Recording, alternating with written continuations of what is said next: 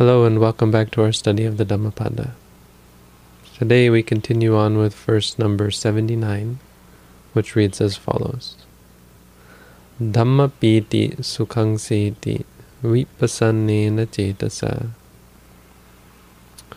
Arya, arya pavedite dhamme sada ramati pandito which means Dhammapiti sukhang seti. Seti means to dwell, or it actually means to sleep. But uh, yeah, it, poetically, it's nice to say it as sleep. So I mean, uh, one who has, who is ecstatic about the Dhamma, sleeps in sleeps happily. But you could say dwells happily, or it lies happily. Vipasannena cetasa with a tranquil mind, a bright mind, I think. Yeah, it's a bright mind. Arya Pavedite Dhamme. In the Dhamma of in the Dhamma that is taught by the Aryas, that is made clear by the the Aryas, declared by the by the noble ones, by the enlightened ones. Sadaramati Pandito. Always delight the wise, always delights the wise one. So I mean, the wise one always delights in the Dhamma of the, and in the Dhamma that is declared or made known by the enlightened ones. Ramati. Ramati means to delight. This teaching was given in regards to Mahakappina, who was a monk who got in trouble for being happy. It's a no-no, right? Buddhism is all about suffering. Anyone who's happy is suspect. Well, it is kind of true, you know. I mean, because most people only find happiness in addiction. So like a drug addict, their happiness is suspect. And it is true that many meditators, many Buddhists are actually um, actually suffer quite a bit as they deal with their addictions, as they deal with their attachments. They fight with them, and they strive, and they work, and they cry and they sweat. Blood, sweat, and tears. This is true. But the same can be said for healing a, a, a pernicious, a um, deep-seated illness like cancer. No, it's not an exa- it's not an exact analogy, but if you take it as an analogy, most people will not hesitate to undergo harsh treatment. Uh, I'm not sure that I would, but the analogy holds. Because in order to gain physical health and get rid of the cancer, most people will undergo chemotherapy, for example, which can be quite harmful, it's quite painful. But in the end, it has the potential to eradicate the illness. Now, meditation absolutely has the power to eradicate our mental illnesses, but it can be quite painful. It doesn't have to be. For some people, it's quite pleasant. But if you've done bad things in the past, if you've cultivated unwholesome mind states, if your mind has bad habits, it's going to be unpleasant dealing with those, unpleasant trying to change those can be quite unpleasant. Just like rooting out illness can be quite quite unpleasant, but there's no one who would say, well, don't, if you, if you have a cure for an illness, most people would jump at the, at the chance to heal the illness. It's just the mind is so much more personal, I think, and, and so, we're so much more sensitive Right? The body is the reason we want to cure the body is because We we view it as a possession, as something that the mind can use. We're we're very we're very much less uh, able to do the same thing with the body, with the mind. No, with mental illness. If someone points out a bodily flaw, you think right away, how can I fix it? But if people point out a mental flaw, we're quite quick to uh, discount the criticism, to get angry at the criticism. I mean, if if we're high-minded, we can take the criticism and, and do want to change. Most of us do want to change, but we're far more likely with the mind than with the body to uh, become upset when anyone tries to suggest that we need to change, right? You've got a problem. Who wants to hear that? Very difficult to hear.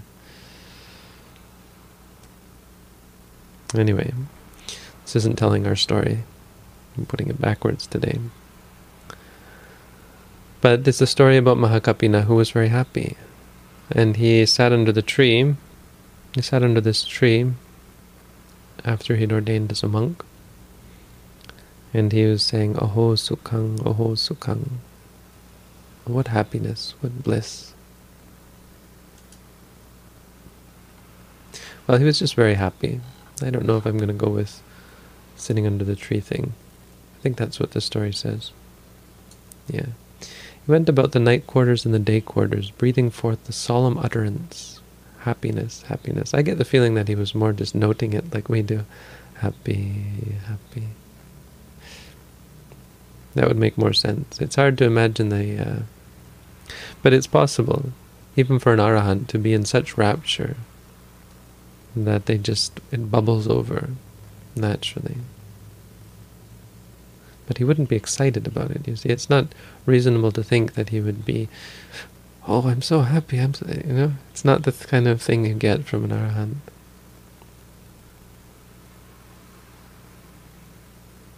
But certainly there could be something, some sort of remarking on the happiness. But I'd like to think he was noting it. Happy, happy. But he was doing it out loud, that's what the story says. And so they brought him to the Buddha, or they brought the case to the Buddha.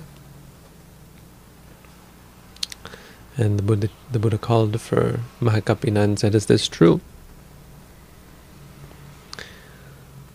And Mahakappina, they, uh, they accused him, what did they accuse him of, see? Because uh, right away they assumed it was from his past. And so this is where the story starts. The story, I've gone to the end of the story, but the story starts.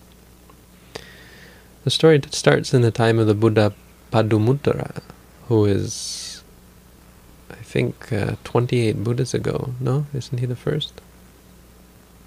No, not even, he's not even the first 28. But anyway, he's like many, many, many, many, unfathomable amount of time ago lots of unfathomable amount of time periods ago. There was a Buddha Padumuttara.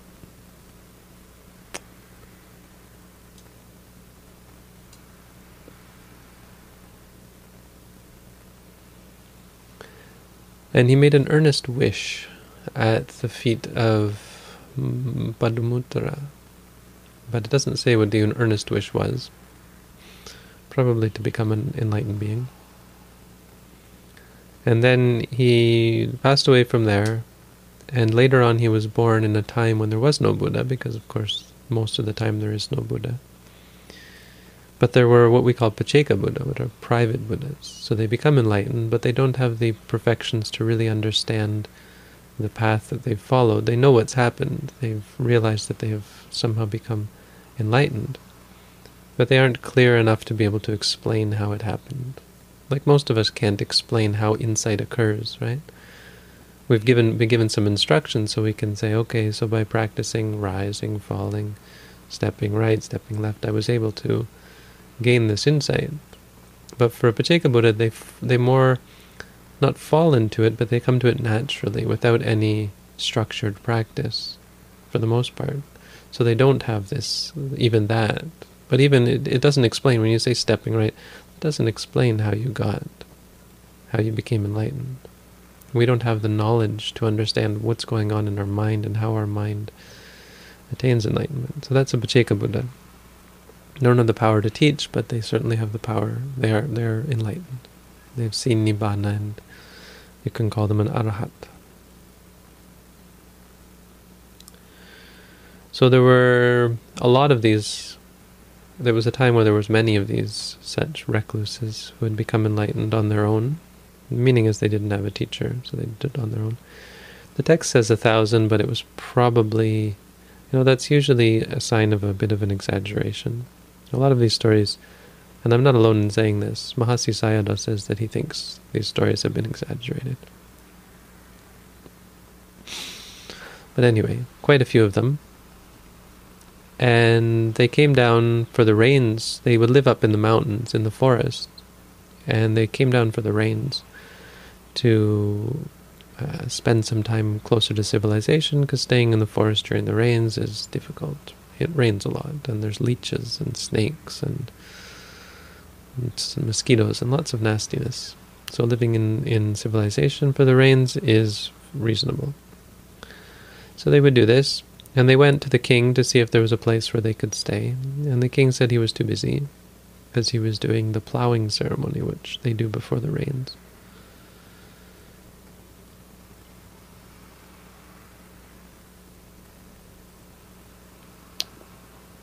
And so they left. They were. They went. They decided. Well, okay, can't stay here. So they went to find another place. But on their way out, they fell in with this uh, woman who was from the weaver, this weaver's village, who the head of the weaver's village was Mahakappina, or who would be the man who would be Mahakappina. And so she invited them. Long story short, she invited them, and they spent the rains there. And the whole village looked after them, built them, built them residence, built them huts for each one of them, offered them robes, took care of them, and just basically um, administered to all of the needs for four months for these enlightened beings. As a result, the whole village, when they all when they passed away, each and every one of them was reborn in heaven, and they spent millions of years in heaven, only to be born in the time of Kassapa Buddha. Kassapa Buddha is one of the past five Buddhas. So I don't know how that works, but he's in there. He's he's more um, relatively recent, which is still to say an insane amount of time, uh, many incom- incomprehensible. Actually, I'm not sure, but a lot of time ago, depending who you ask, I think.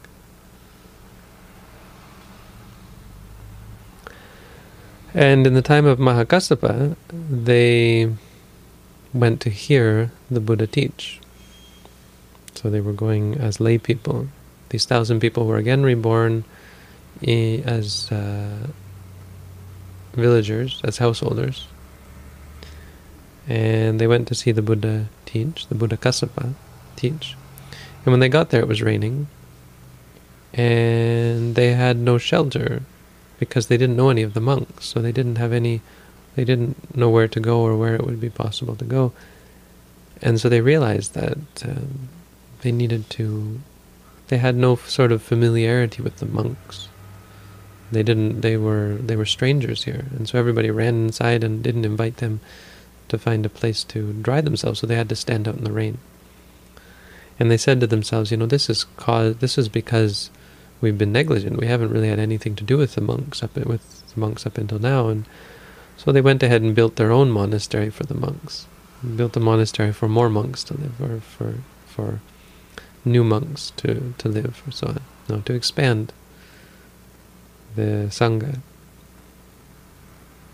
And so for a second time they did great deeds. The reason for telling this, and the reason why it's in the story, is it's leading up to uh, part of why he was so happy. But there's another reason why he's so happy that we'll get to that's more recent. But it all leads up to the, the, the, the reason. So because of that, uh, they went back back up to heaven. You know, did all these great things when they passed away. Back up to heaven. Spent lots of time up there, and in the time of our Buddha, were born Mahakappina, who was the leader of these guys, who said they should build this monastery, and his wife, Anjana, who was the one who invited the Pacceka Buddhas and who was right there with him doing all these good deeds, and, I, and they were all there. So he he was born as king. Anjana was born as the head of the daughter of the head family in the city of Kuttavati. I don't know where that is. Somewhere in India, I suppose.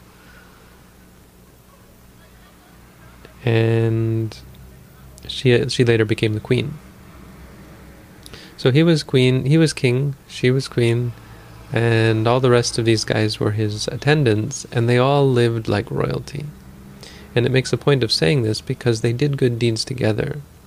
And there's a reason why they all lived like kings, because they had all done good deeds together. This is why we are born in similar circumstances with each other, with different people. When we find ourselves living together, even if we're related or not related, or find ourselves in the same society, it's because we've done similar deeds in past lives, or that's a part of it anyway.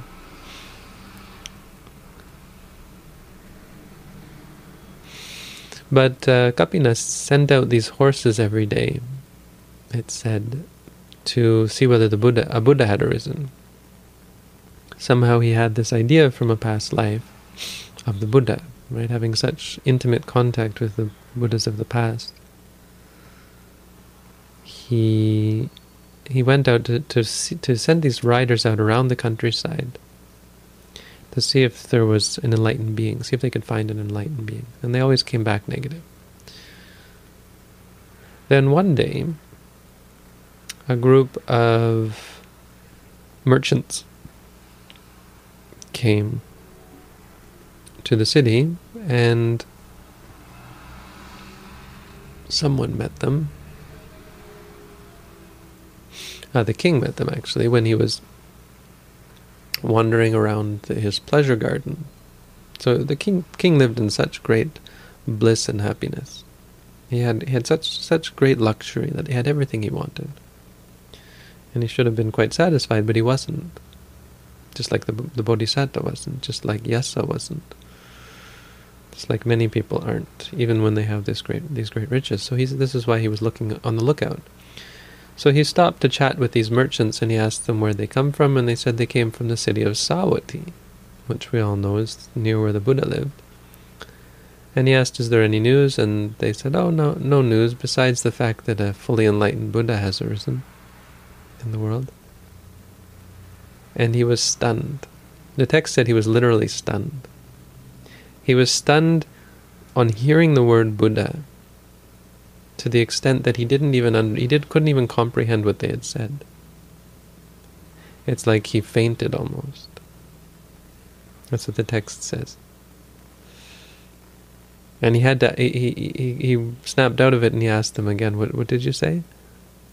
And they said, Well, a Buddha has arisen in the world. And again he was just it was just so powerful. You could say it may seem a little bit ridiculous that did that yeah, right, this really happened and it may be exaggerated. But you can imagine how close he had been to the Buddha, right? Since Padumutra and the 1000 Pacceka Buddhas and then Kassapa Buddha. It was really, really, this resonated with him. This was a um, profound thing. So, in a third time, and it was only the fourth time that he was actually able to understand what they had said. And he gave them a hundred thousand gold coins for for those words. And then he said, Is there any other news? And he said, uh, Yeah, well, there is. Um, you know, not only has the Buddha appeared, but the Dhamma has appeared. So he's taught. And the, and apparently the text at this point you got to wonder if it's just going a little bit overboard because then he again is overwhelmed three times in a row, and then the same with the sangha. They say that the Sangha has arisen, and again he pays them a hundred thousand for each piece of news.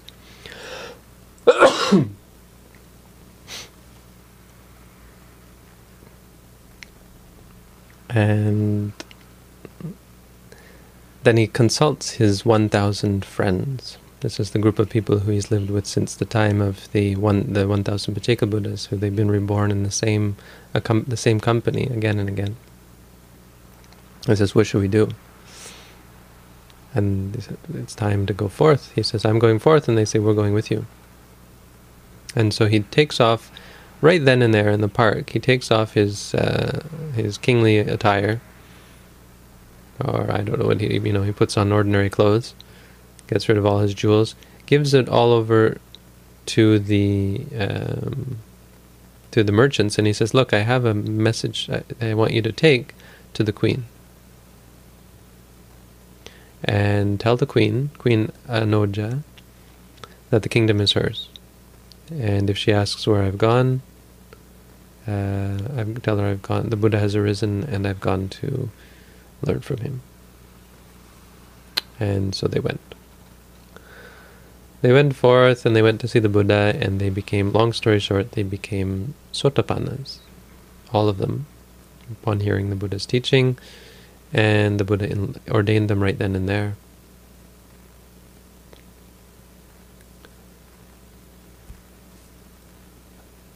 And they began to live as monks.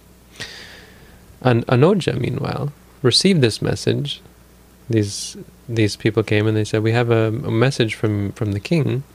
Um, he gave us hundred thousand gold pieces, or no, he gave them some amount. Right, three hundred thousand pieces of money to to send you to give you this message. Well, that's a great amount of money. What was the message? Well, the Buddha has appeared, and she faints, or she becomes overwhelmed, and again, three times, four times, has to hear it. Same thing.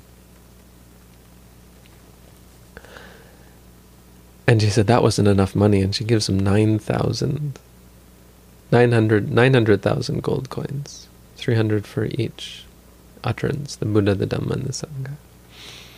And she asks, she says, where's the king? And he says he's gone to practice with the, to become monks with the Buddhas. And where are his followers? They've gone as well. And she turns to her ladies, the 1,000 women and says, What should we do? She, she says, I'm going to become a monk. She says, and this is a this is the, a great part of the sutta. She says, when someone spits something out, like a, a, a wad of, of mucus out of their mouth, you don't go and pick it up off the ground. And she said, he threw him throwing away. He threw threw this away. Why would I want to be queen in his stead? In his stead. And so she takes off the jewels and everything and goes after. And they all go and see the Buddha and they all become Sotapanna as well. And Mahakappina becomes an arahant and all the women go off to become bhikkhunis, to become monks as well. And that's where this that's the background to this story. So they hear him sitting, and let's pretend that it was because he was noting. Let's assume that that's the interpretation he was saying. Happy, happy. They thought, you know, he must be. What, what, what happiness would there be? Here he is sitting in rags at the foot of a tree with mosquitoes buzzing around and snakes and leeches and measly alms food. He was a king before. He was a king over a great kingdom. What could he be thinking of except for the happiness of the king life? It must be hard to let go of that. And he's remembering that. So he's he's fantasizing about being a king. And so that's why the Buddha calls him. Or that's that's why they, they called him to the Buddha. They told the Buddha, and then the Buddha calls him and says, Is it true that you're fantasizing about when you were a king? Mahakappina was an arahant, so he didn't even deny it. He said, "You know." He said, "The Lord knows whether the Lord Buddha knows whether uh, whether that is why I am." Uh, whether that is the kind of happiness that I am referring to.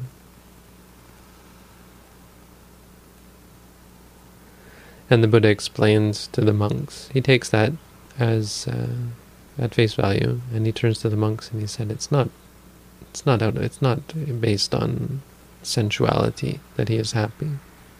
In fact, it's you could say it's it's precisely uh, because of his freedom from that state of kingship. Because you think what it's like to be a king, well, sure, you have lots of pleasure and so on, but you also have so much, so many duties, and you have people trying to take away your uh, your happiness, and you're trying to assassinate you or trying to manipulate you. You're constantly having to deal with crimes and and uh, foreign armies and foreign trade and negotiations. It's certainly not the happiest sort of existence, no matter how much luxury you have. And here he's living under a tree with nothing. No burdens, no worries, no cares, no nine to five job, no midterms to study for, no online broadcasts to give, no questions from people to ask, answer. No, all that's all that's actually the good part of of being a monk.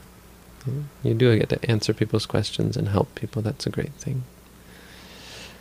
But no, no worldly things to deal with, right? So this is why he was saying aho sukham. And so the Buddha said, He that drinks the law delights in the law, drinks the Dhamma delights in the Dhamma. Huh. The the translation is Dhammapiti, of Dhammapiti is one who drinks, which is actually possible. I'll have to look up whether that actually relates to the meaning of the word piti. But um, pretty sure that's not a literal translation. It's just that piti, there's the the the root pi, I think, or piu, which means in regards to drinking. Dhammapiti.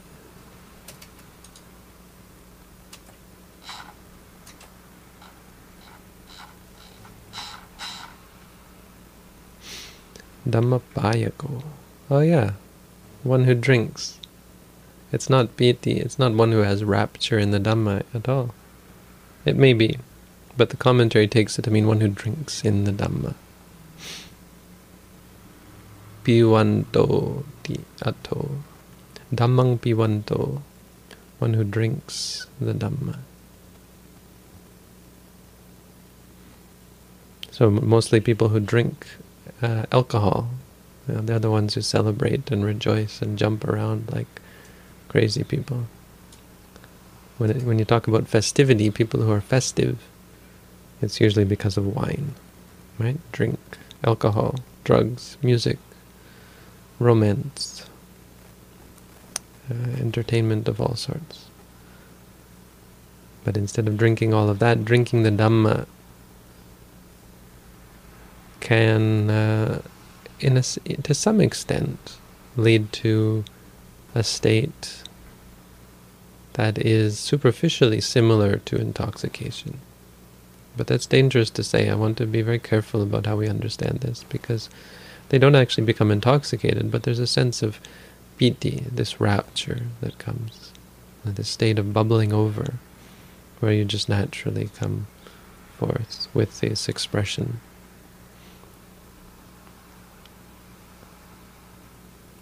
What happiness. Aho sukham, what happiness.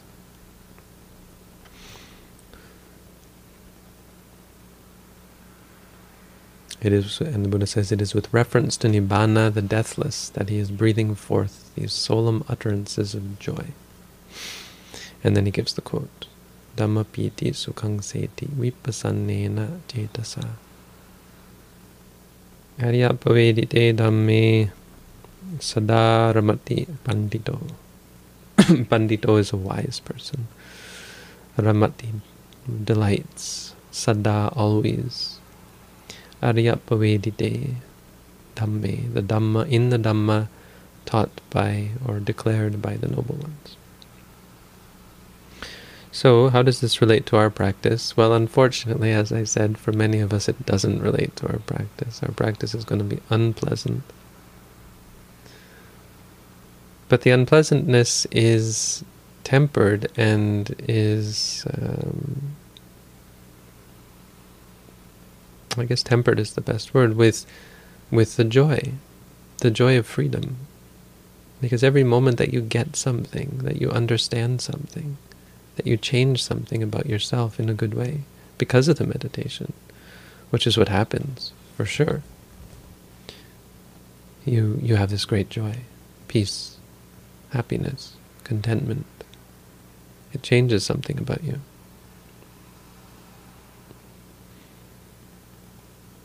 And so all we need is to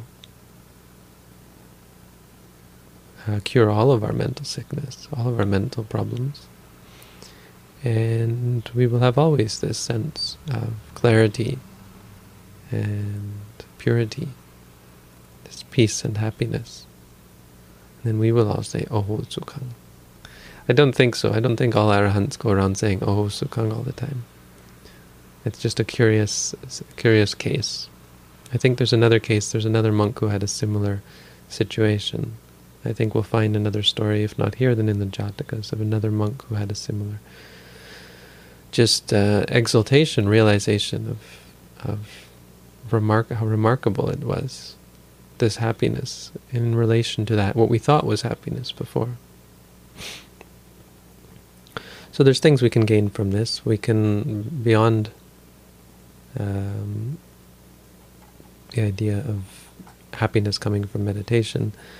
We have the happiness that comes from from doing good deeds. So there's this whole backstory that's quite interesting and often the backstories have more to do with mundane good deeds, that which led one to re uh, reach the Buddha's teaching. And that's a good note, a good point to note, that goodness in all its many forms, whether it's by helping other people, or whether it's by being moral, ethical, or whether it's by practicing meditation, or studying, or questioning, or being humble, or all these things, even being grateful and, and rejoicing in the goodness of others, all of this is very important in keeping us and bringing us to the Buddha's teaching, bringing us to whatever good teachings exist in the world, keeping us away from uh, bad people and, and harmful teachings.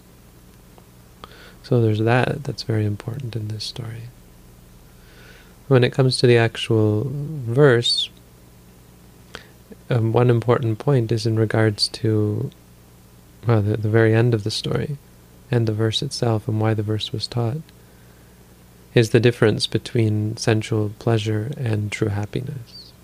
That um, addiction, you know, sensual pleasure has the fault of being addictive. And it has the fault of not only being addictive, but unable, being unable to satisfy one's uh, desire for it. The desire increases while at the same time the gratification decreases. It's a diminished, it's a, it's what we call diminishing returns. The, the idea of diminishing returns, the more you, the more you engage in, in sensual gratification, the less actual gratification you get. well, at, well, at the same time, the more desire you gain. Desire leads to more desire. Whereas happiness that comes from letting go, happiness that is not sought out, that is not clung to, that type of happiness is um, stable, is not a cause for disappointment because there's no expectation. It comes from freedom from expectation. So by its very nature, it's free from the pitfalls of addiction and attachment. And that's what was being remarked upon here is how how how ridiculous it is that we look for happiness in sensuality when in fact it's um, less and less pleasing all the time, and it turns us into something like hungry ghosts, where we're hungry all the time, where we're wanting more and more, left wanting without being satisfied. So we should take heart and we should be um, we should be strict with ourselves about this because it's easy to convince yourself that meditation is is unpleasant. When you're fighting with the unpleasantness, it's easy to convince yourself that this meditation is just too unpleasant. When in fact, um, it's very easy to see the, the happiness that comes from the meditation, but it just comes in moments. And because we're not clinging to those moments, um, they don't make the same imprint on the mind in the sense of us thinking back to them. Like when you've gained happiness from sensual pleasure, you'll constantly be thinking about it, right? Oh, I want to get that. How can I get that? That made me happy. Basically, you'll be saying, that made me happy, that made me happy. But that's the addiction cycle. That's the, the addiction part of the brain telling you, yeah, get that, that made me happy. That doesn't, that doesn't function in this in in regards to the happiness of, of detachment, the happiness of letting go, the happiness of contentment. You don't have this, yeah, gimme, gimme, yeah, that made me happy. It's it's not cling clung to in the same way. So it's very easy to forget. And it's easy to get discouraged as a result, thinking, well, I don't get this happiness that they're talking about. You do. If you're actually practicing, you'll get it quite often but it'll come momentarily. It'll be in the form of relief. You'll feel this release. Sometimes people will sigh and breathe heavily. You'll feel the tension leaving your shoulders. You'll feel your headache dissipate. You'll feel your mind clearing up. You'll feel honest for once. You'll feel like you're you're honest with yourself and that you're really present. You'll feel all of these things. But then they'll go, you see, because it's a habit that you have to cultivate. And when they go, you'll forget about them. You'll say, this meditation sucks. Because it's easy to forget. So these are the sorts of things we can learn from this verse. That's the Dhammapada teaching for today. Thank you all for tuning in.